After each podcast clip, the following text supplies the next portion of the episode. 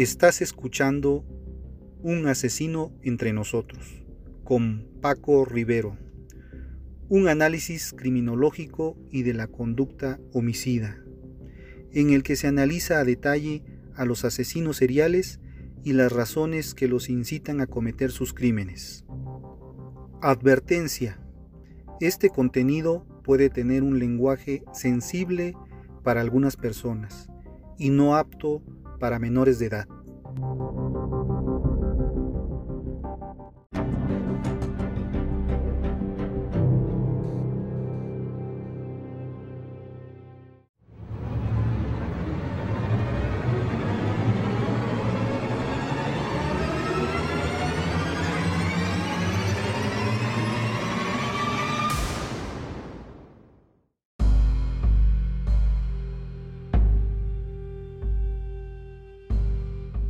¿Se han hecho ustedes alguna vez estas preguntas? ¿Quién eres? ¿Qué haces? ¿O de dónde vienes? El fallecido comediante Mitch Hedenberg tenía una historia graciosa que contaba en una de sus rutinas. Durante una entrevista radiofónica en vivo, un locutor le preguntó, ¿quién eres? En ese momento tuvo que pensar, este tipo es profundo o estoy en la estación equivocada. ¿Con cuánta frecuencia nos preguntamos algo tan sencillo como quién eres, qué haces o de dónde vienes? Como las consideramos preguntas superficiales, si es que nos las planteamos alguna vez, no nos molestamos más que con respuestas igualmente superficiales. Pero aún con una pistola en la cabeza, la mayoría no podría dar una respuesta sustancial.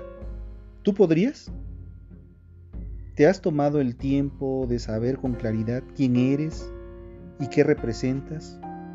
¿O estás muy ocupado con esas cosas que, que no son tan importantes, imitando las influencias incorrectas y siguiendo caminos decepcionantes, insatisfactorios o inexistentes? Pues déjame decirte que el que no sabe lo que es el mundo no sabe dónde se encuentra. El que no sabe para qué nació, no advierte quién es él mismo, ni qué cosa es el mundo. El hombre que carece de alguna de estas noticias no podría decir con qué motivo vino al mundo. ¿Cuál te parece, pues, que será el que ambiciona elogios o el que huye de vituperios, de aquellos que no saben dónde están ni quiénes son? Todos en la vida tenemos altas y bajas, algunos ciertamente más que otros, pero todos siempre estamos tratando de lograrlo. Algo es muy cierto, nadie es mejor que otro, pero existen personas que creen que sí lo son. No importa lo grande que sea tu casa, lo nuevo que sea tu coche o cuánto dinero haya en tu cuenta bancaria. Todos sangramos y nuestra sangre tiñe de rojo igual que todos y eventualmente desapareceremos de esta tierra. La muerte no tiene discriminación y tu vida tampoco debería. Es por eso que debemos ser amables con los demás. Todos estamos aquí para servir. Decía un amigo que en esta vida venimos a servir y el que no sirve para servir no sirve para nada. Detener el poder de tropezar es inevitable. Tu ego enorme no te llevará a ninguna parte. A veces tenemos problemas y fracasos, pero si eres un buen alumno, aprenderás que la vida te da experiencias y lecciones y sabiduría de esos fracasos. Sé humilde y nunca pierdas la fe y eso es lo que te mantendrá en pie. Siempre adelante. Hola, ¿qué tal? ¿Cómo estás? Espero que te encuentres bien. Yo soy Paco Rivero tu servidor y amigo. Bienvenidos a este programa, a este podcast, odiado por los psicópatas, patas integrados y uno que otro servidor público que no hace su trabajo correctamente. Te agradezco especialmente que en estas circunstancias te acerques a un programa como este. Muchas gracias por acudir a esta cita que tenemos cada semana. Y si eres nuevo, si escuchas este podcast por primera vez, te doy la bienvenida. Y si ya llevas tiempo eh, escuchando, te agradezco que lo sigas haciendo. En este episodio, como ya lo escuchaste, se harán reflexiones, escucharás las historias más violentas que despertarán tu curiosidad y te permitirá hacer catarsis al enfocarnos en las desgracias de otros. Y todo esto lo podrás hacer si estás atrapado en el tráfico, mientras cocinas, mientras corres, haces deporte, estudias o simplemente mientras te transportas rumbo a tu casa. Pero si ya estás en casa, en tu cama, ya estás recostado, yo te recomiendo que apagues la luz y escuches. Ponte cómodo y disponte a escuchar este interesante capítulo de Un asesino entre nosotros. Quédate conmigo, en este episodio hablaremos de una despedida sofocante, no desistas, de Rudyard Kipling y el último viaje, cómo se hace un asesino. Y hablaremos de Francisco Guerrero Pérez, el chalequero, que dicen que fue el primer asesino serial en México, otros dicen que fue el segundo, pues lo aclararemos en este programa. Y por supuesto la frase del día y otras cosas más que estoy completamente seguro que te van a agradar. Ahora vamos con una despedida sofocante. Sigo respirando tratando de mantener la calma, pero el sonido de mi reloj sigue sonando y está a punto de marcar las doce. Me encuentro desesperado.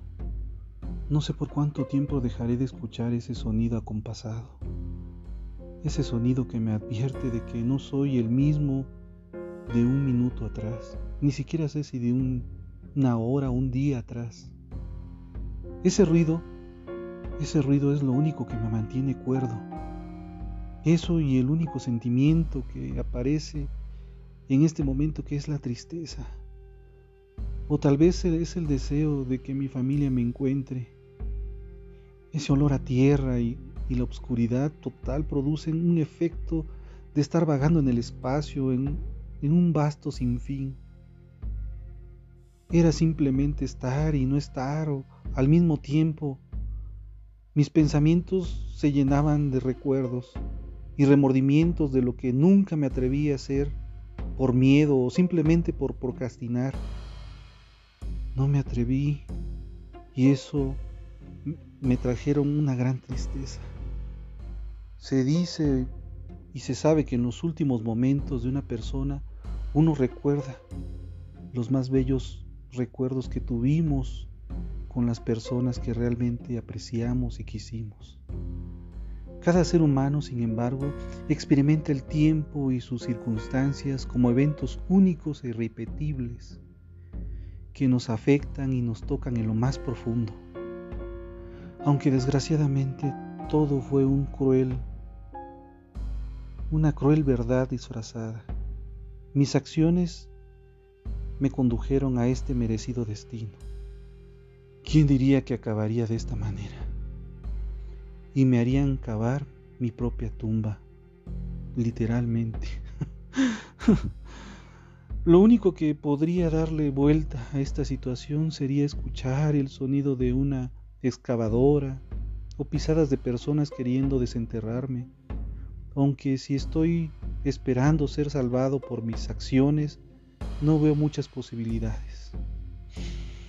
Las probabilidades serían de un 10%, aunque no sirve de mucho arrepentirme ante esta situación, pero si pudiera cambiar algo para hacer o para haberlo evitado, debí haberme quedado en la casa con mis padres. Qué bueno que ahora no tendrán que preocuparse de que les genere más problemas, ya que no comprendía en ese momento tantos sacrificios, los gastos que tuvieron que hacer por alguien como yo para que pudiera yo salir adelante. No pude decirles que estoy orgulloso y feliz de tener mis, a mis padres, a los padres que tengo. No pude agradecerles por estar conmigo en mis tristezas, en mis alegrías, en mis triunfos, en darles las gracias por cada momento vivido lleno de amor por tantas y por tantas cosas que me dieron de ese gran amor que siempre me demostraron. Si pudiera verlos por última vez, les pediría perdón y los abrazaría con fuerza. Pero ya es tarde. Ya me está empezando a dar sueño. Mientras me debilito por la falta de aire. Pero lo bueno es que el sonido del reloj dejó de sonar. Y podré descansar. Mejor esperaré dormido hasta cuando me encuentren para que no noten lo cansado que me siento. Ahora vamos con No desistas de Rudyard Kipling. Cuando vayan mal las cosas, como a veces suelen ir, cuando ofrezca tu camino solo una cuesta que subir, cuando tengas poco a ver, pero mucho que pagar, y precise sonreír aunque teniendo que llorar. Cuando ya el dolor te agobie y no puedas ya sufrir, descansar acaso debes, pero nunca desistir. Tras las sombras de la duda ya planteadas, ya sombrías, puede bien surgir el triunfo, no el fracaso que temías, y no es dable a tu ignorancia figurarte cuán cercano puede estar el bien que anhelas y que juzgas tan lejano. Lucha, pues por más que tengas en la brega que sufrir, cuando todo esté peor, más debemos insistir. Este poema es de Joseph Rudyard Kipling, Bombay, 30 de diciembre de 1865. Fue un escritor y poeta británico, Premio Nobel de Literatura en 1907. Tiene obras como El libro de la selva, Kim de la India, género, cuentos, novelas y poesías. Ahora vamos con el, el último viaje. El último viaje llega sin avisarnos, sin prepararnos, sin decirlo y a veces no nos permite ni despedirnos. Y nos vamos sin un adiós, sin un abrazo, sin un te amo, sin un perdóname. Mientras vivimos, realizamos tantos viajes y hacemos tantos planes, pero nunca pensamos en ese. Ese que llega cuando menos lo esperamos y como un ladrón nos transporta a otro plano. Es como un rapto que deja una estela de dolor y llanto. Es inexplicable y lleno de asombro. Cuesta creerlo porque parece una mentira y es una lucha para los nuestros por poder aceptarlo. Porque duele tanto que hasta respirar se hace difícil. Nunca pensamos que en cualquier instante podemos perder la vida y la desperdiciamos corriendo tras muchas cosas y acumulando bienes y apegándonos a todo, cuando sabemos que nada nos llevamos. A veces salimos de casa dando un portazo sin pensar que quizás ese es nuestro último adiós y será el último recuerdo que dejaremos. Pero así, así es como vivimos inconscientes. Ver morir a tanta gente a mi alrededor me ha hecho reflexionar sobre este tema y al observar mi vida puedo ver que mi vida es solo un eco lejano que se ha ido gastando y solo es un cuarto lo que me queda. Pero ¿cómo puedo saberlo? Si el tren de regreso solo te recoge sin avisarte. No le importa si estás dormido, si estás despierto, si estás desnudo, si estás vestido, si estás o no estás listo. Solo llega. Y con él te lleva. Y me doy cuenta cuánto tiempo he perdido, postergado cosas que quiero hacer, esperando el mejor momento. Pero ¿cuál es el mejor momento? me pregunto. Y descubro que este, este es el mejor momento el único que existe, el único en que puedo ser y actuar. Y decido que a partir de hoy quiero vivir mi presente y dejar de postergar las cosas, porque este momento es el único seguro y lo viviré día a día como si fuera el último. Para comenzar hoy quiero agradecer por tantas cosas y quiero darles las gracias, ya, a todas las personas que forman parte de mi historia. Han sido como especies alimenticias que le han dado sabor a mi vida. Sin la presencia de ustedes, sería insípida y vacía. Y quiero que se den cuenta de la importancia y el valor que tienen. Todos los días quiero agradecer por todo lo vivido, por todo lo aprendido, por todas mis fallas y sobre todo porque he amado. Porque amar es lo único que me ha llenado, ya que para amar fuimos creados. Quiero saldar cuentas con la vida, quiero perdonar y pedir perdón por todos mis errores, soltar y dejar todas mis amarras, y así, como amado Nervo, poder decir, vida, nada te debo, vida, estamos en paz. Entonces estaré listo para tomar ese último viaje sin miedo ni culpa. ¿Cómo se hace un asesino? Los homicidas son las personas más dañinas en las comunidades. Asesinar es lo más malo que puede hacer un individuo. Quitarle la vida a, unas, a una persona es lo peor. Los asesinos son personas y pueden cambiar.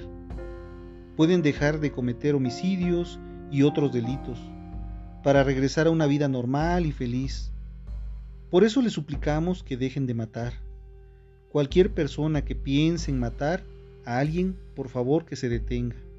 Para reducir los asesinatos en nuestras ciudades hay que estudiar y comprender a estos individuos, la trayectoria que ha seguido y los delitos que han cometido, adicciones a drogas, alcohol y al juego, portación de armas, robo con violencia, agresiones, mal manejo de impulsos y emociones, maltrato a animales, han reincidido en barandillas, en tutelares de menores, han estado en la cárcel por diversos delitos, amenazan y usan violencia, eh, violencia extrema, algunos son psicópatas, otros son sociópatas, ejercen violencia familiar o la han sufrido de niños dan y reciben bullying, acumulan rencores, se hacen inmunes al sufrimiento o remordimiento. Nos han dicho varios homicidas, policías y abogados, es que hay varios grupos, sicarios. Lo hacen por dinero y ser parte de un grupo, siguen órdenes sin remordimientos. La primera ocasión les costó mucho trabajo, ahora es parte de su vida. Asesinan Muchas veces se drogan por lo general. Los asaltantes no tienen planeado asesinar, el arma es para lograr su cometido e imponerse. Si asesinaron, trataron de evitarlo. Se salió de lo planeado y por eso mataron. Algunos estaban bajo efectos de la droga. Por lo general se arrepienten, nunca, habían asesinado antes celos, coraje, venganza, envidia, rencor, etc. Mal manejo de las emociones. A veces es defensa, legítima defensa, por lo general se arrepienten, están armados por moda o querer aparentar algo que no son. No saben controlar sus emociones. En discusiones con amigos y bajo efectos del alcohol o drogas, por lo general se arrepienten. Están enfermos desde pequeños pero no hacen nada por ellos. Cometen delitos de violencia y luego homicidios.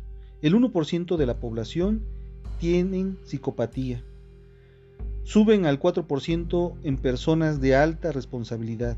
El 4% es sociópata. Y en las prisiones el porcentaje de psicópatas sube a 17% hasta un 25%. Si no se atiende a un enfermo de psicopatía, cometerán un delito grave. Son los ejemplos que vemos en los eventos trágicos o asesinos seriales. Ellos no asesinan directamente, pero son asesinos intelectuales. Tienen tanta culpa como los asesinos materiales, contratan a personas que asesinen por ellos, escogen a las víctimas. La familia y amigos pueden ser la solución para los asesinos, los que están cerca de él. Atender a tiempo a un individuo que tiene estos comportamientos puede evitar que lleguen a ser homicidas. Los asesinos purgan condenas muy largas, desde 10 años hasta cadena perpetua. Muchos son asesinados en represalia. El homicidio nunca está justificado. Eso no es bueno.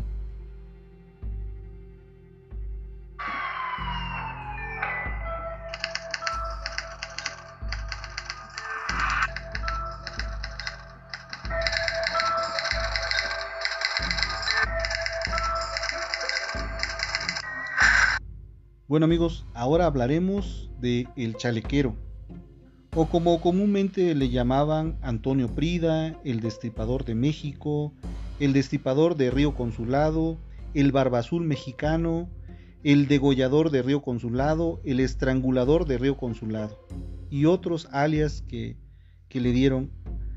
Nombre real, Francisco Guerrero Pérez.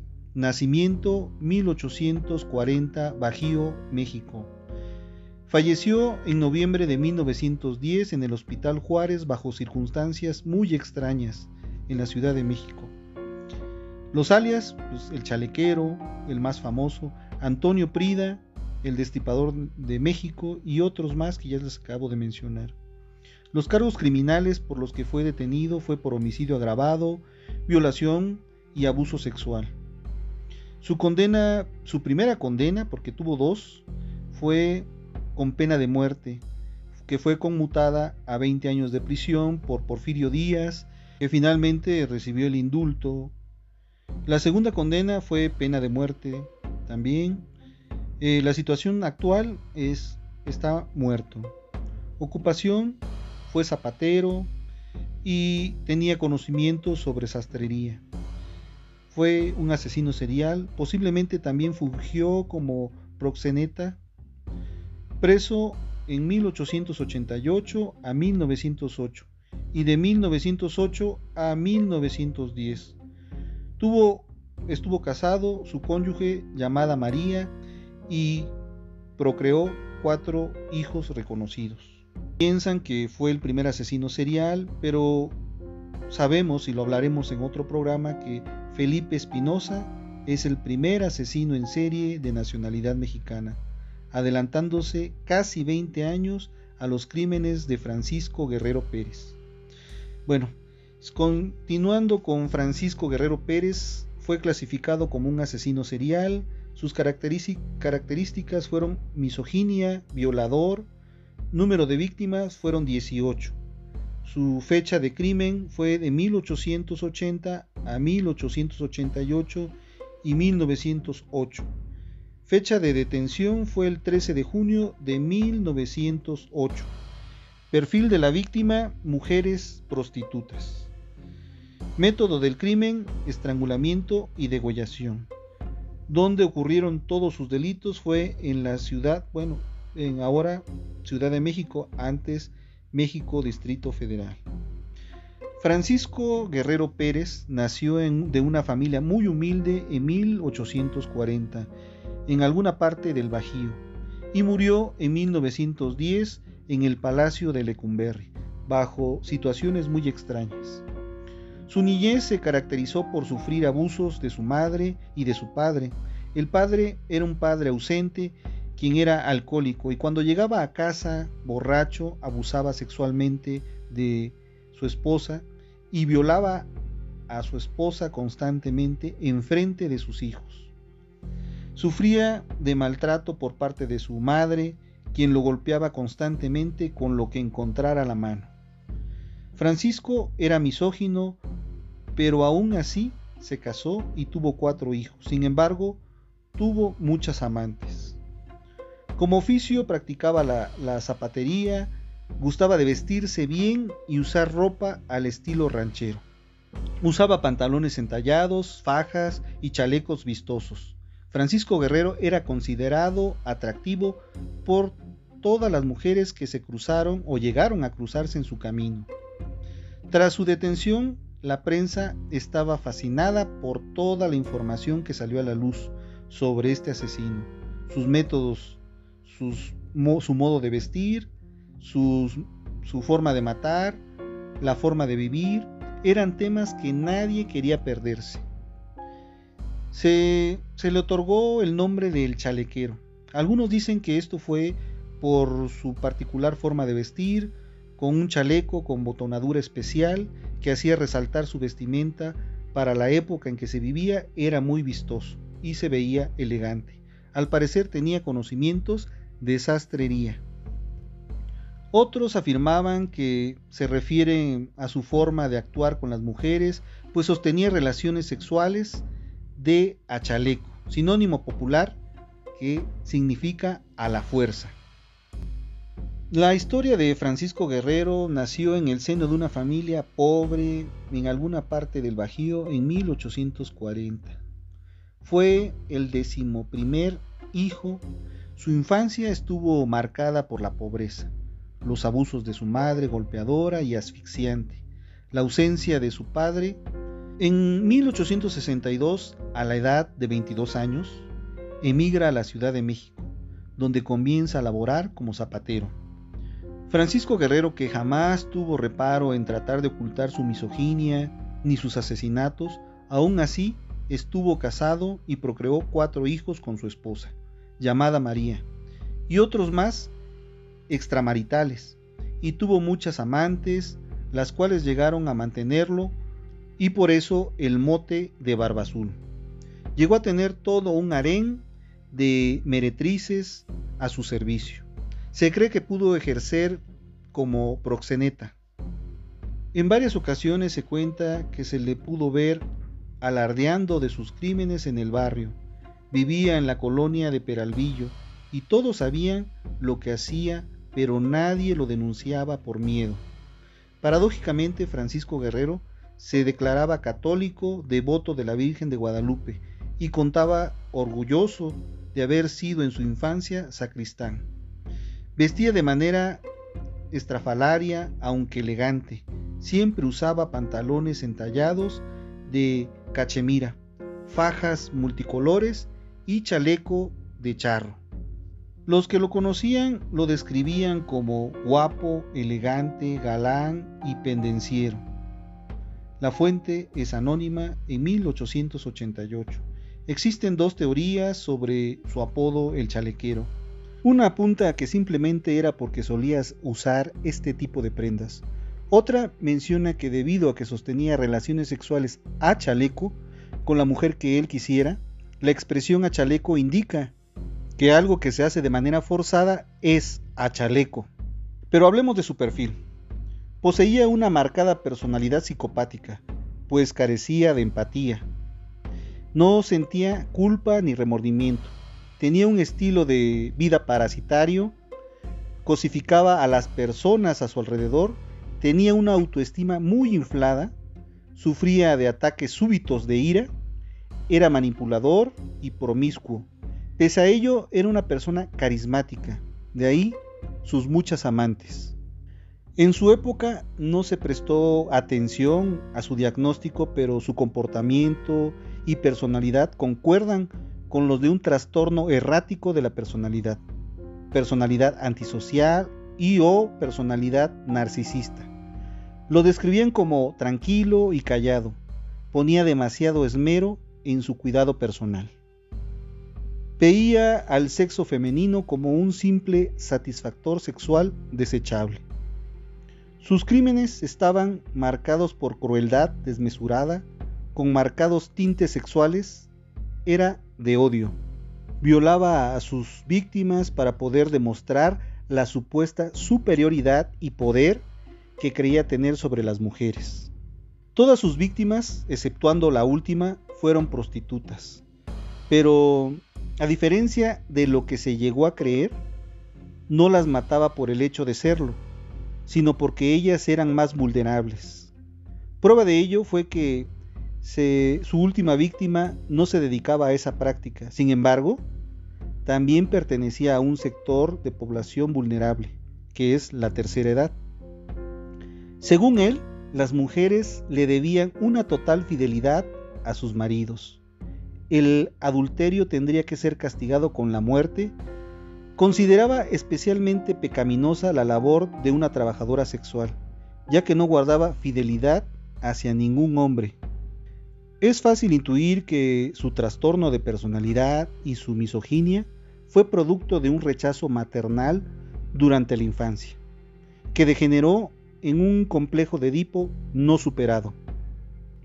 Muy probablemente la imagen paterna influyó mucho en su forma de actuar con las mujeres, al llegar el padre borracho y violarla a su madre delante de él. Esta presentó el patrón de la violencia en contra de las mujeres, un padre golpeador. Pertenecía a un estrato social bajo y era prácticamente analfabeto proyectaba en sus víctimas la imagen de su madre. Bueno, y con base a las teorías de César Lombroso, vigentes para la criminología de esa época, los detectives idearon un perfil del asesino. Lo clasificaron como un criminal nato, porque según Lombroso los criminales natos eran individuos que habían nacido en un estrato social bajo y pertenecían a una determinada etnia. Eran producto de un proceso involutivo en donde a través de las generaciones, expuestas a un medio determinado, sus antepasados fueron alejándose de, de la condición humana hasta culminar en ellos. Esto había degenerado hasta asemejarse a los animales y los retrataba como un hombre perteneciente a un estrato social bajo, analfabeto, con evidentes muestras de decadencia social, con, como un arreglo personal deficiente y malos modos, un nivel de inteligencia subnormal, físicamente tendría tez morena, ascendencia mestiza o indígena, robusto, rasgos toscos y marcadamente masculinos, casi un simio. Ahora para Carlos Romanach, uno de los primeros criminólogos mexicanos, concluyó que el degollador de Río Consulado, el chalequero, era un criminal nato al afirmar, no hay datos suficientes que autoricen suponer que el chalequero haya cometido sus crímenes bajo la influencia irresistible de la perversión sexual. No los ha cometido bajo la influencia de una obsesión morbosa, los ha consumado por impulsiones violentas y conscientes. Es por tanto degenerado, inmoral, violento, según Carlos Romanaj. Quizás los investigadores no se equivocaron en la etnia, condición social, académica del asesino, pero sí en su descripción física, en su comportamiento ante las demás personas, Francisco Guerrero era educado e incluso caballeroso. Era así como se ganaba la confianza de sus víctimas. Y en su capacidad intelectual jamás se identificó algún grado de deficiencia intelectual en él, y de hecho sus crímenes mostraban a un asesino altamente organizado. No fue hasta el año de 1908 que un grupo de periodistas quienes quizás con la influencia por la noción de Jack el Destripador retrataron ante las masas una imagen más cercana al verdadero Francisco Guerrero, un hombre delgado, de tez morena, estatura mediana, escrupulosamente arreglado a la manera occidental, con un comportamiento refinado y elegante, solo con una mirada penetrante y vacía. Guerrero también fue nombrado por la prensa de la época como el Barbazul mexicano, el destripador mexicano de Río Consulado o el degollador de Río Consulado. Pero la pregunta es por qué se hacía llamar en el barrio Antonio Prida, el chalequero. Guerrero era un asesino organizado, misionero motivado por el odio y sedentario. El modus operandi de Francisco Guerrero consistía en abordar a sus futuras víctimas con el pretexto de hacer uso de sus servicios y así sucedía, pero posteriormente las estrangulaba, decapitaba y arrojaba sus cuerpos al río Consulado. Su periodo de actividad concordó con el de Jack el Destripador, por lo que algunos autores, periodistas de la época y intelectuales lo llegaron a comparar con el famoso Jack el Destripador. Una de las características de Francisco Guerrero es que veía a la mujer como un simple objeto sexual.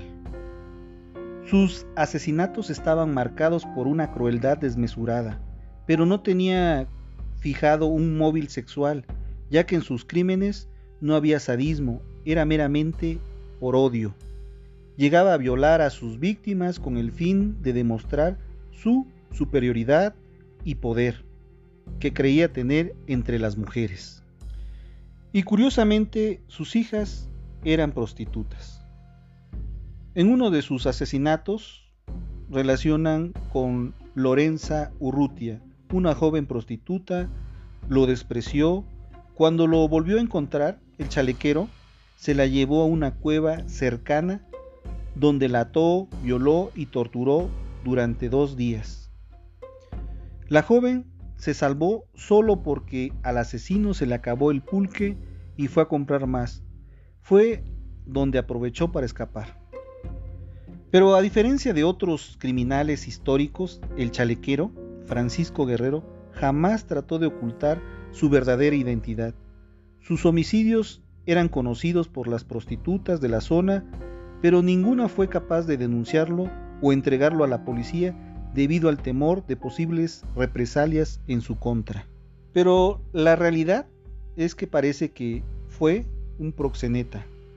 Francisco Guerrero era el sonteniur de una pandilla de mujerzuelas que se lo rifaban, como vulgarmente suelen decir. Pero gracias a la denuncia del vecino de una de sus víctimas, el chalequero Francisco Guerrero fue atrapado el 13 de julio de 1888. Esa noche, un grupo de gendarmes llegó a la pulquería de nombre Los Coyotes de Peralvillo y detuvo a Francisco Guerrero acusado de al menos 20 asesinatos, 20 crímenes. En el juicio, que fue seguido con pasión por la prensa y el vulgo, se fue dibujando el perfil psicológico de lo que hoy conocemos como psicópata. Según él, las mujeres debían una total fidelidad a sus maridos y el adulterio tenía que ser castigado con la muerte. Él era el pecado y el verdugo. Francisco Guerrero fue sentenciado a muerte en septiembre de 1908. Para ese entonces el presidente de México era Porfirio Díaz cambió la sentencia de muerte por 20 años de prisión. El homicida fue llevado a la cárcel de San Juan de Ulúa, en Veracruz, por lo que Francisco Guerrero ya se había convertido en una celebridad y gracias a los periódicos de la época. Y como ya lo mencioné, abordaba a sus víctimas con el pretexto de hacer uso de sus servicios como sexo servidoras. Y en efecto, sí hacía uso de, sus servicios. Posteriormente las amagaba, ultrajaba, las asesinaba para estrangularlas y después degollarlas. Y finalmente por razones que no están muy claras, quizás para que no pudieran ser identificadas, en algunas ocasiones llegó a decapitarlas. Empleaba un cuchillo para curtir piel, el cual también usaba en su oficio de zapatero. Por último, tiraba los cadáveres en el río Consulado. Lo curioso es que un hecho fue que la vida delictiva de Francisco Guerrero concordó con la del famoso Jack el Destripador. Al igual que sus crímenes, tuvieron varios elementos en común. En 1888, cuando la prensa mexicana publicó la noticia de los crímenes de Jack el Destripador, los titulares anuncian hay un chalequero inglés. En 1908 fue publicado un reporte gráfico de uno de los ataques atribuidos a Francisco Guerrero. La supuesta víctima era una prostituta llamada Lorenza Urrutia, quien también actuaría como testigo en el juicio por la muerte de la penúltima víctima de Francisco Guerrero, el destripador. Según relató, Ella había conocido a Guerrero cerca de las vías férreas de la colonia Peralvillo. El hombre se le acercó para pedirle lumbre para su cigarrillo. Acto después, sacaría un cuchillo con el cual la amagaría. Menciona que le pidió la compañía para charlar un momento en las cercanías. En esta ocasión, la mujer pudo escapar gracias a que engañó al asesino para que lo dejara ir a recoger un dinero. Dos meses después se volverían a encontrar con Francisco Guerrero, esta vez sin tanta suerte. La condujo hasta una cueva alejada de la población, ahí la violó, torturó cerca de dos días. Ella pudo salir con vida porque Francisco Guerrero se fue durante un momento para ir a comprar pulque. Pero ahora hablemos de sus víctimas. La gran mayoría de sus víctimas fatales jamás fueron identificadas. Tan solo se tienen los nombres de algunas de las mujeres muertas que incluso algunas en algunas ocasiones tan solo fueron identificadas parcialmente. Candelaria Mendoza, Francisca Rivero apodada la, la Chíchara, María de Jesús González, Margarita apodada la, la Burra Panda, María Guadalupe Villagrán, Josefina Rodríguez, María Muñoz, Murcia Gallardo, Antonia, la anciana que, que representó su última víctima. Bueno, y en su primera detención de 1880 a 1888, durante el porfiriato, cadáveres de mujeres decapitadas, brutalmente golpeadas y cortadas, comenzaron a aparecer en los márgenes del río Consulado. El 13 de febrero de 1888, Francisco Guerrero fue arrestado por el detective Francisco Chávez, tras haber sido denunciado por varios vecinos, entre ellos José Montoya, Eulalia González, Lorenza Urrutia, una de sus víctimas, llamada Mauricia Gallardo. Mauricia Gallardo era una mujer pobre, dedicada a la prostitución. A principios de 1888 había sido violada y degollada. Su cadáver se encontró a orillas del río Consulado. La última vez en que se le había visto, se le había visto con vida, se encontraba en compañía de Francisco Guerrero. Ya para ese entonces, Francisco Guerrero se jactaba abiertamente de sus crímenes dentro del bajo mundo del arrabal. Pero al verse atrapado, negó todos los crímenes. Tras la captura de Francisco Guerrero, una nueva denuncia se, entabló en su contra. Se trataba de una mujer llamada Emilia, que lo acusó de violación e intento de homicidio. Según declararía, ella no era prostituta, era lavandera. Había sido agredida por Francisco Guerrero en la colonia del Río Consulado tras regresar de una peregrinación al pueblo de la Santísima cerca de la villa de Guadalupe. Dándola por muerta, la había abandonado a orillas del río Consulado.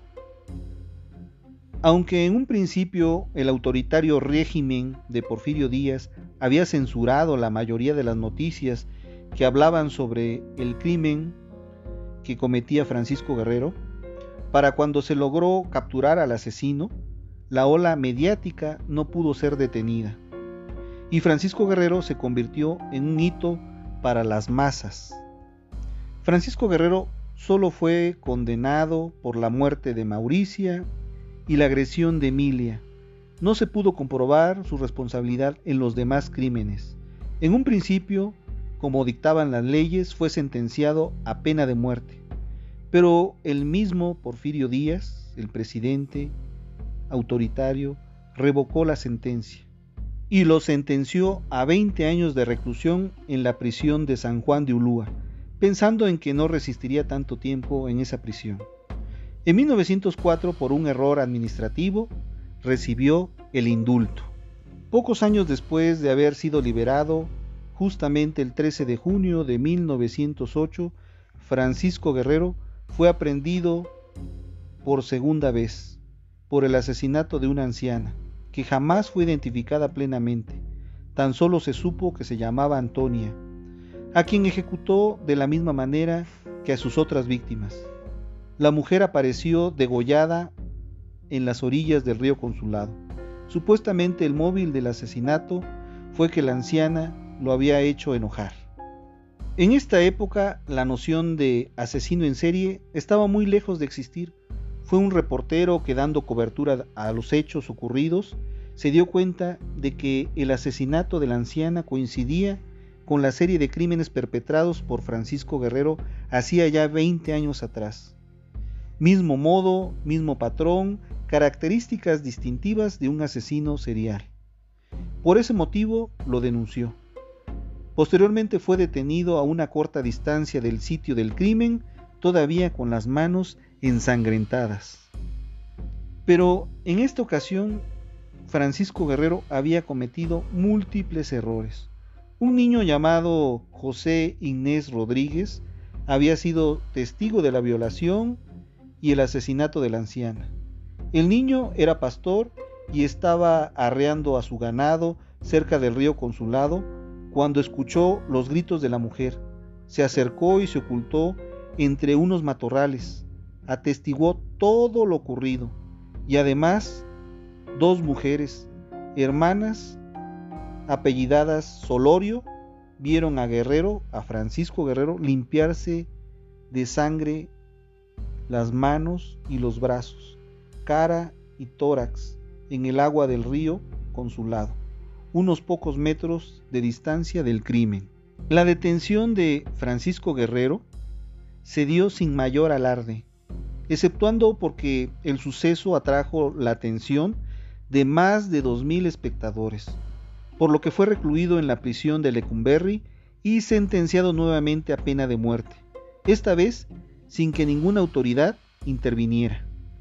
Francisco Guerrero falleció antes de que la sentencia se pudiera cumplir, en 1910, a la edad de 70 años, justamente el año en que se desató la Revolución Mexicana. Algunas versiones manejan que murió de tuberculosis, otras manejan la tifoidea como una causa de su muerte. Otras indican que falleció de una contusión cráneoencefálica al sufrir un accidente. Hasta la fecha no se sabe a ciencia cierta cuál fue la verdadera causa de su muerte.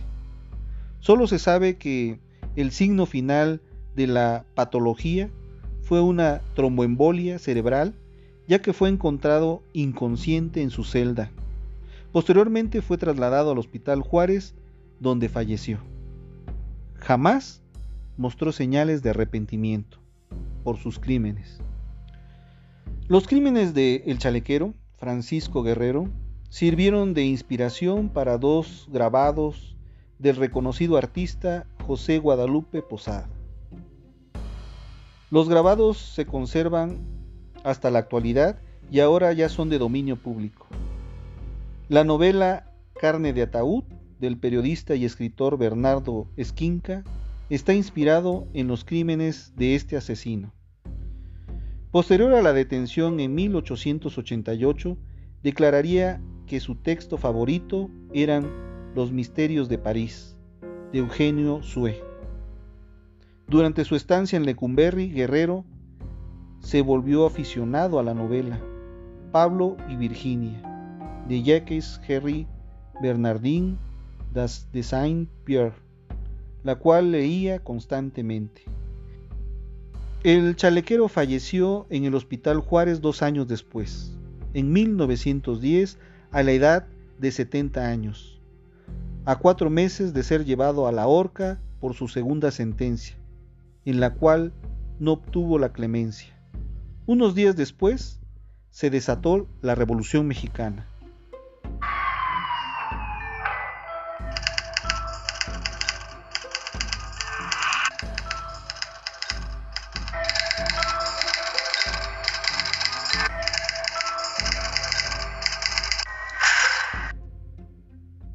como para colgarlo en casa, de cualquiera, incluso de en la mía. En la vida no hay culpables, sino responsables. Tus padres te dieron la vida. Pasado los 18 años, ya no están en la obligación de darte nada. La pareja que tienes, tú la escogiste. Nadie te obligó.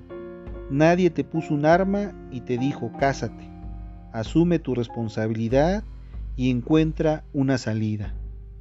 El gobierno es responsable de la economía nacional, pero no de tu economía personal. Deja de quejarte y asume las riendas de tu vida. La mala suerte no existe. Todo lo que existe es causa y efecto. Eso que llamas mala suerte es la consecuencia de tomar malas decisiones y de no prepararse. Nunca agarras un libro, nunca inviertes en tu mente, no quieres levantarte temprano, no escuchas consejos, no ahorras, no te alimentas bien. A eso llamas mala suerte. Y es hora de cambiar el chip. El que tiene que cambiar eres tú. No el año, no el gobierno, no la familia. Tú solamente. Bueno amigos, ahora vamos con la frase del día. La adversidad tiene el don de despertar talentos, que en la comodidad hubieran permanecido dormidos. Horacio. Bueno, ahora vamos con los agradecimientos. Ha llegado la hora de dar gracias. Agradezco que hayan llegado hasta el final. Esto comenzó como un experimento de, de pandemia, mi interés por la criminología me llevó a crear un programa y miren ahora, ya vamos en la tercera temporada, todo gracias a ustedes, que me escuchan en muchos países de habla hispana, en España, en Estados Unidos. Sería muy larga la lista. Eh, me gustaría que me escribieran y me comentaran de qué países nos escuchan. Lo pueden hacer a través de mis redes sociales que aparecen en la descripción. Quiero que recuerdes que tengo una opinión, pero es mi opinión y podría estar mal. ¿Por qué arruinar la tuya? No se pierdan el próximo episodio. Hablaremos de el síndrome de Amok. El término de Amok proviene de la palabra malaya Meg Amok, que significa atacar y matar con ira ciega. Siendo en dicho país donde el fenómeno se observó por primera vez. Hablaremos también de los neópatas, jóvenes y adolescentes que hacen del Internet su patio trasero para jugar y realizar delitos, ganar notoriedad o anunciar sus crímenes. Ciberdelincuencia pospandemia.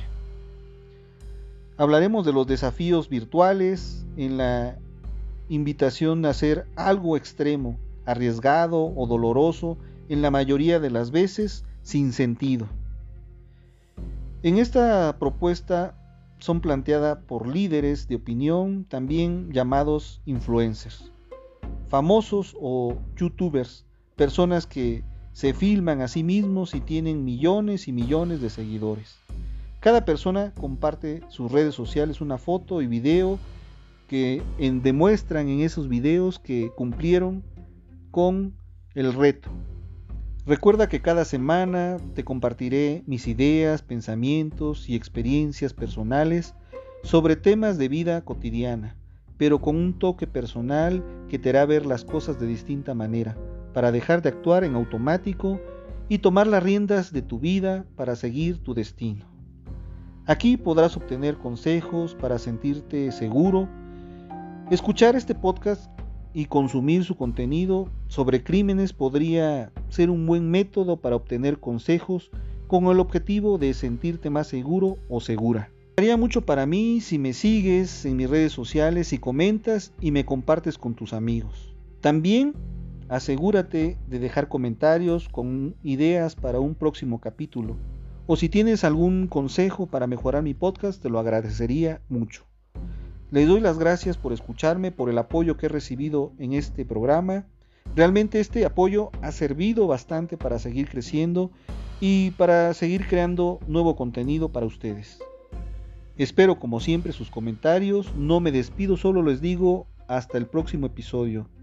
Infinitas gracias y gracias por estar. Recuerda que quien convive con monstruos debe tener cuidado de no convertirse en uno de ellos. Mi nombre es Paco Rivero, este es Un asesino entre nosotros. Y nos escuchamos la próxima semana. Hasta entonces.